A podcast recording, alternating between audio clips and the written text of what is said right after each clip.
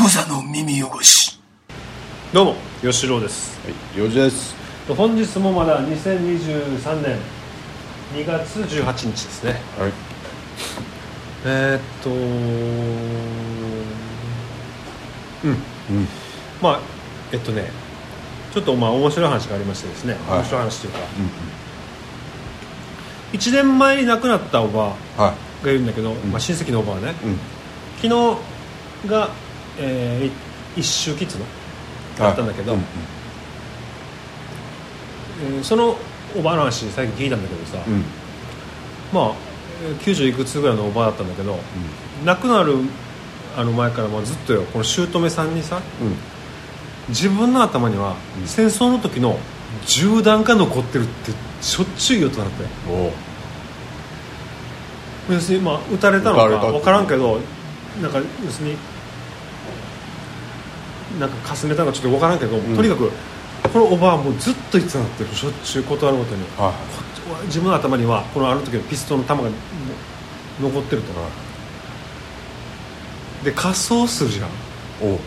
1年前だから死んでるからはいはいはいはい仮装した時にうん姑さんがはい。 「おばあこんなこともう毎毎回言ってたとうちょっと頭のところどんどん調べてみて」って言っん。うん。たらあったんだって銃弾が。銃弾のかけらが鉄がええ。やっぱ残ってたってちょっと上なかったよそれさいやーすげえなと、ええ本当なんだ。うん本当にこう鉄のかけらが残ってた残って、まあ、頭の付近に落ちてたのかなああ。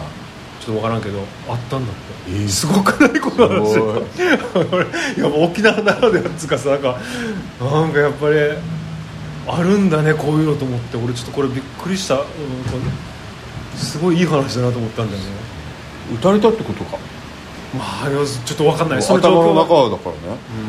らね。刺さったのかあの要するにこめかみとかに当たったのかとかは知らんよマジで、はいでも怪我したっていうことは事実はあったんだろうねこのなんか銃が飛んできてなんかあもしかしたら銃じゃないかもしれない何かその何か炸裂したものだったかもしれないよあ。わかんないよわかんないおばあちゃんもだっておどういうものかは知らんかもしれないじゃん多分まあ怪我はしたんだろうなそういう何か爆発したか、うんこの銃がかすめたか分からんけれども、はい。その時の何かが絶対残ってるっていうふうに多分医者にも言われたのかもしれなあいその診察した時に、確かに残ってたって、ええいや俺はこれはちょっとそうだいよいい話だと思ったねあいい話っつうかすごいよねだから考えたらこの今のまたウクライナでもさこんな戦争が昔みたいな戦争が起きてるっあるつっんてだろうねあるじゃん怖いよねなんかうちのお母さんのお母さん、直のおばうおばあちゃんがもうももろ戦争んそりゃそうだわな、あのなんだろうこの体験者だから、うん、そりゃそうだわでこの沖縄のこのさ、うん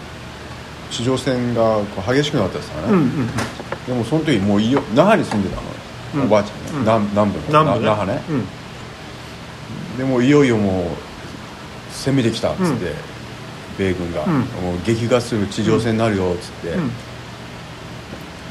うだから那覇がやっぱ都会だから、うん危ねえだろう首里城あるしね首里城首里だからさだからもう逃げようっつって、でそこで南に行くかこの糸満とかさうん、うん那覇から南に行ったうん、糸も満っとさらにそうそうさらに南ねか北北部、な名護方面うんにこやんばる名護方面そううそんう選択に強いられて、うん北に逃げたのなるほど名護方面、だから今生きてるっていう人北たっちてなんか選択しづらいよな多分なあの時って多分そうだよね多分多分みんな南に逃げてるなまあ近いからねなんかうね、ん多分南の糸満のまあ田舎の広いしね、うんあの辺に要するにあの変な話だけどやっぱりこう敵に向かっていく形になるわけだよ多分なあそうだよね読谷だからぐらいから来たからうんあの要するにまあほんと中部から中部からそうそうそう陸上陸してきて南に北に行かなかったのかねちょっと俺もよくわからない南だよ南北にはそんなに行ってなういね、んだから多分敵に向かっていく形になってはいるんだけどもまあううまくこうか打ったのかね、南北に行ってでそ生っき生ちきなん延だび生き延びたっていうさ恐ろしい話だよこれ本当にそれがまた100年も経ってないでしょそんなもうちょっとちょっと前の話でしょこれ怖いよね80年ぐらいだな、まあそう怖いよ、なんとさ怖いけどさ、ねだから今また台湾有事とかなんかいろんな話があったりするんじゃん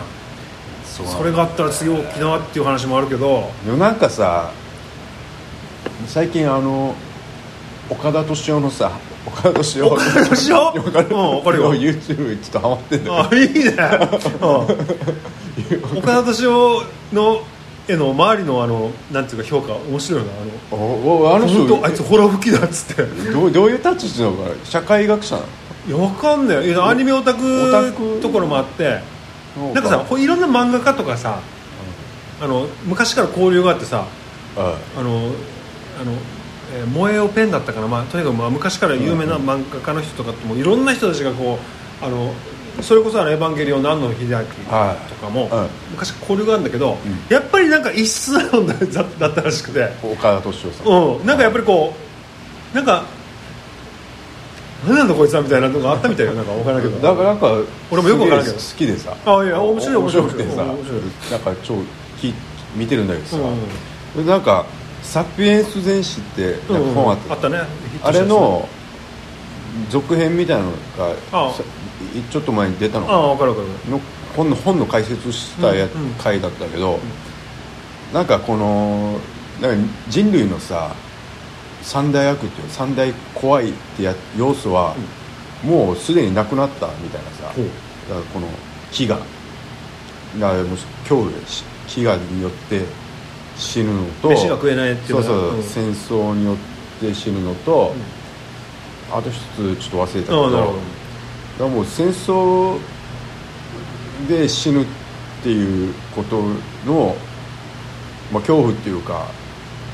はもう克服済みどほうになまあ統計的にね、うんこの死んだ数とかねう戦争で死ぬ数よりかもう糖尿病で死ぬ数の方なるがほどもう圧倒的に多いとかさだしもうこのご時世もう戦争ってなくならないけど、めっちゃ効率悪いらしいよねだからあああのやる側もやられるんま側あまもあさ、しあの見方も見そうそう昔だしねめっちゃ金かかるし、うだからやってもあのそんな儲かんないっていうのもみんな分かってるから,、うんそんなまああるけどた多分台湾有事とかもあると思うんだけど、うんうんうんそそこまでこんな第二次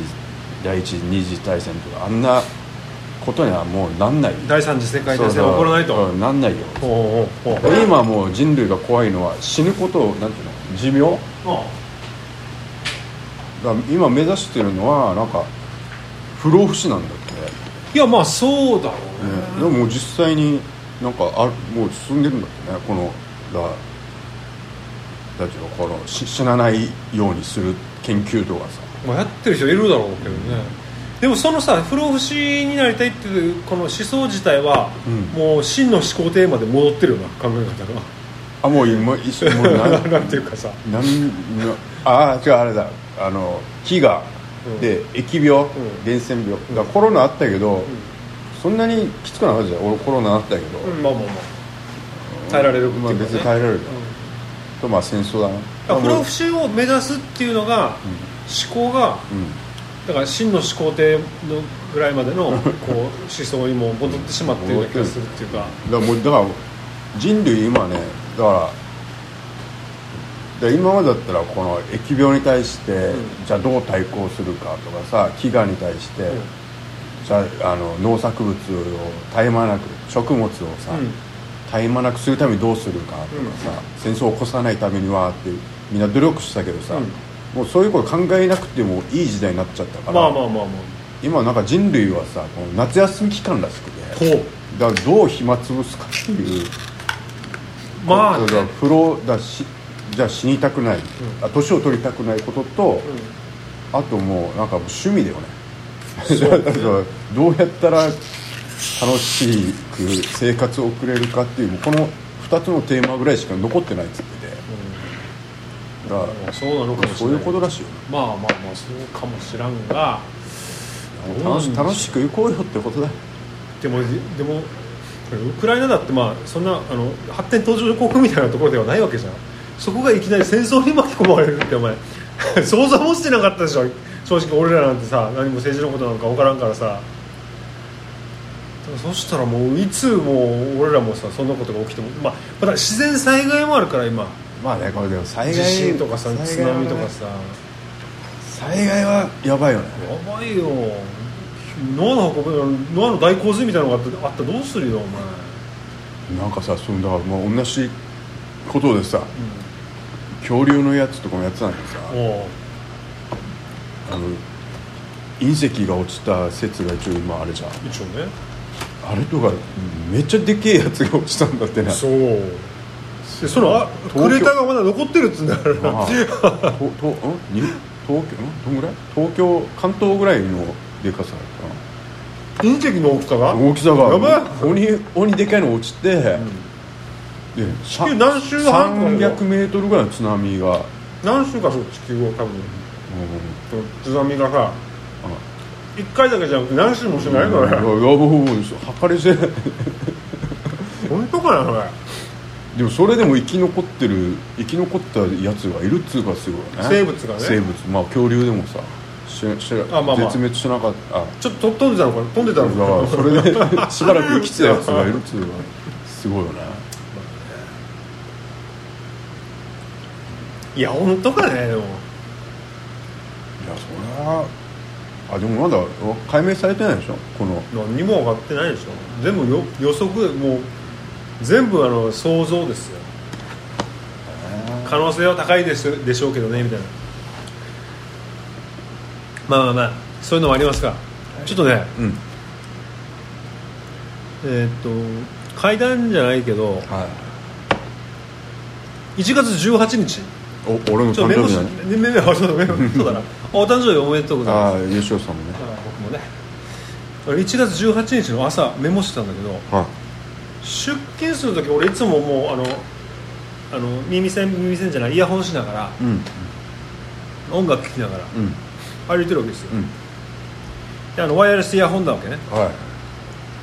でその日はね、道渡ろうとしたらいうんあの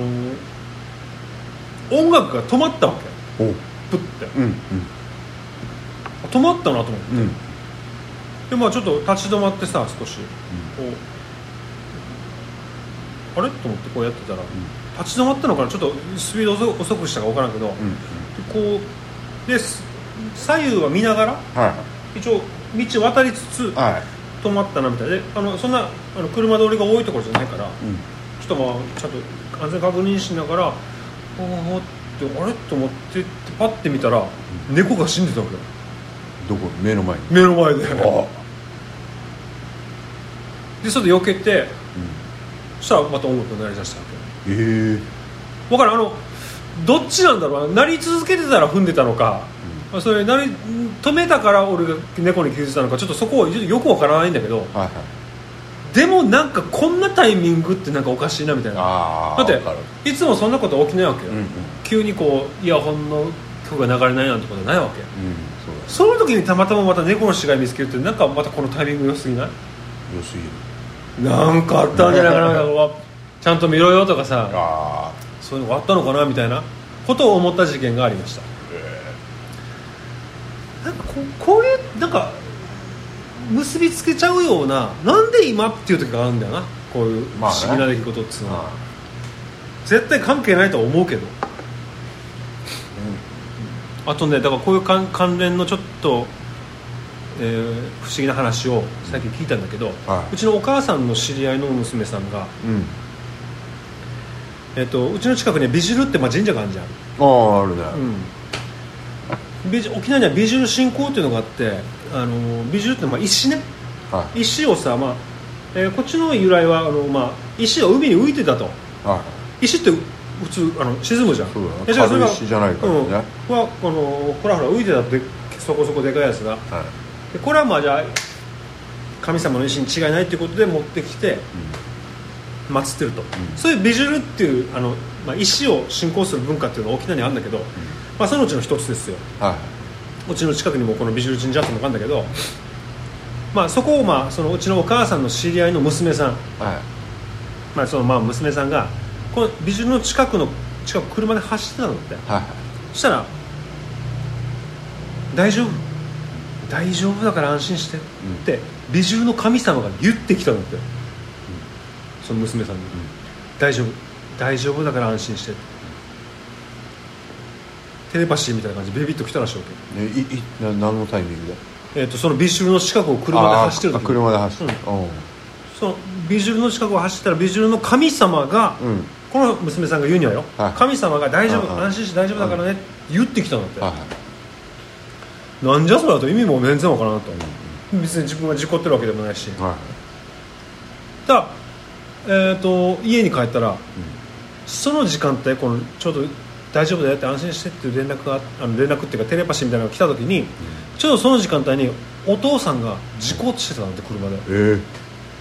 ーで病院に運ばれてたんはいだはいってだからフライング報告だよね 大丈夫だよっつうのあ何も知らないけど、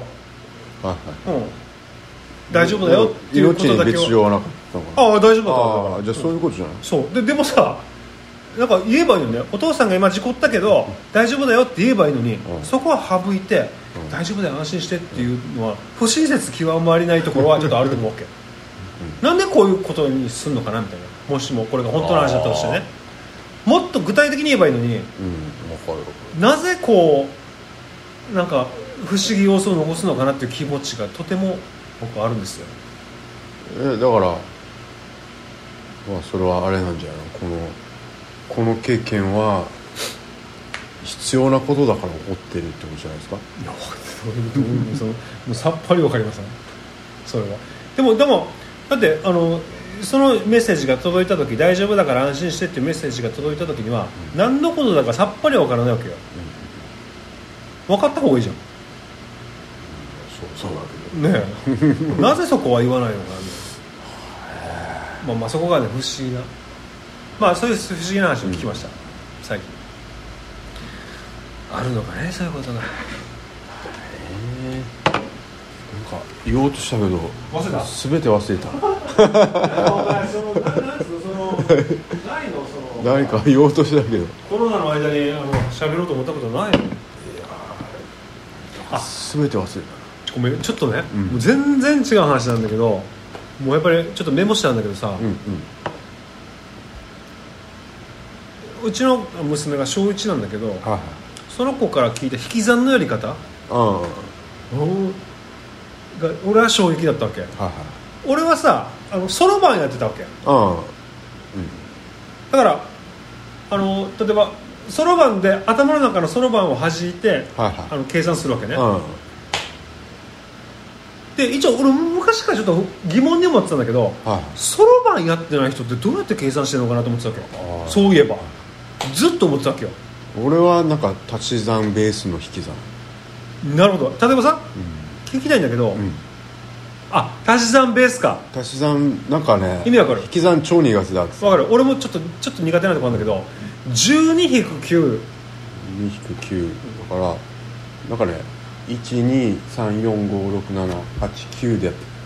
えて12って言って3456789で3でしょあ違うよねえ 4, 4かいやいや え12-9は三三3だよね三ああ合ってる123456789今指で折り指折ってるね指何指をなんなんこれ意味がわかんないえ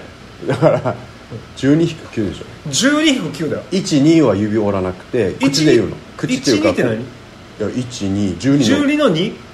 の1の位の2の子だっちゃうの123456789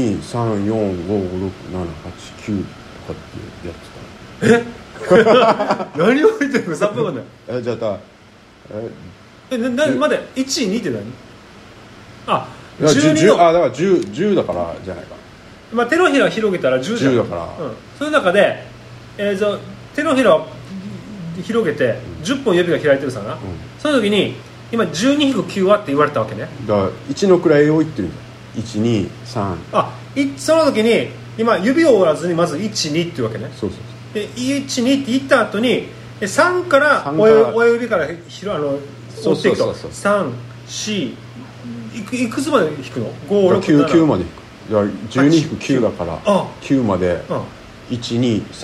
123456789折 ったら難しいああの折ってないマジで折ってないのが3つでしょあだか確かに。ら3怖っでちゃんと今度12足す3をするわけそしたら10確かめ算もすんの確かめ算して安心する怖っ。あ、それ時間かかるじゃん、それ。だから超だあれだったやばかった俺小学校ちょっと待ってくれ、あのさ、今はもうスマホとか計算機でやるからいや、でも、考えないけどだから小学校の時もうこんなじゃ超だから算全然できなかった算数だから12引く9っていうのはさそろばんやってる人からするとあの、えー玉がさうん10の位に1個であのあるわけはい1個、で、えー1の位に2個はい要するに1と2あるわけ玉が、はいはいねでその時に9でしょうん9それ引く時にはこの10の位の1玉をうん下げるわけ、うんゼロになった今はいでその後にこ1の位で1上げるわけ玉をはいそしたら3ああ残っうんなんか、うんなんか3だからそういう考え方だけ、うんうん、そうだから俺は俺はもう全部そうだけはでもうちの娘小一の娘はいははいはいそろばんやってないわけよいはいはいまあ公文だけおお言ってんだけどこの12 9うんどうやってやってんのって俺一応もなんかあれふた時にそうした時に聞いてみたわけはしたらめっちゃ衝撃だったんだけど、あのね俺今でもこれ見ないとわからないんだけどあのね12引く9はって聞い聞いたら、うんうんまず9引く2いうんうんうん、を先にすんだって、あ1の位をうんうん1のくらい、うんうん9引く2するのって俺俺12引く9はって言ってんだよ、でもまずひっくり返してっていうかあの少ない方の数の9から、うん多い方の12の数の1のくらい1のの位2を引引くんだって、 7なのね7でしょ、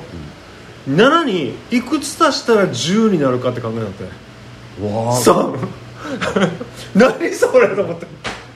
でもなんか工程としては俺のやつとだはからだ変かわららんねお前指使ってるかどうかなんだろうな俺何それと思ってあーびっくりしたわけあじゃあこれが位がどんなに大きくなってももしかしてこの方法だったら簡単にできる100とかなるとちょっと俺もよくわからんけそうだどよねわかんない2桁のやつああは2桁引く1桁のやついはいまあでもあの応用できるんだろうけど100ああのあ 3, 3桁でもちょっとそこはまだややってないけど俺このやり方がもう衝撃だよびっくりしたあれなんかインド式とかなのかななんかよくあるなんあるじゃんなんとかあでもささインド式でさ俺まあちょっとちょっと本買ったんだけどあ娘も読んだら面白いかなと思っては 19×19 までは俺暗算でできるもういあもうやっぱあるんだあるすごいあるわ例えば俺はあの毎朝大体コーヒー入れてんだけどうんあの例えば豆が 15g だわけねはいであのコーヒーのなんか黄金律みたいなやつでうんあのお湯はいは16倍するっていうのがあるわけあー16かける豆の数、えー豆の、うん、量に対して16倍はいそうすると、まあ、適正な、まあ、水はいはいお湯お湯になるわけで、はいその 15×16 はいあの、まあ、覚えりゃいいんだけどさ答えを毎朝やってんだから、うなんかいつも忘れるわけでそれをだから計算機開いていつもやってたんだけど、うんこれがさ瞬時にできるわけよ 15×16 が 15×16 分かるうんわかんないやり方を教えましょうはい15 15×16 ねはいちょっと一応まあ足し算のスキルもいるけどは 15×16 するときはまず15にさいうんかける16の1の位があるじゃな6ね六うんい15足す6をするのまずはいじゃあ21 2121でしょはい覚えといてで21で、はい今度は 15×16 でしょ、うんこの2つの1の位5と6 5と6 10 10 5と6ねえ11うん5と6まず5と6をかけるのあかけるのん30 30で21最最初の答えが21だったじゃん21ねあの足し算したの、は21のえーちょっとずらして30出すわけよそこにああはいそしたら240なんじゃんああなるほどねも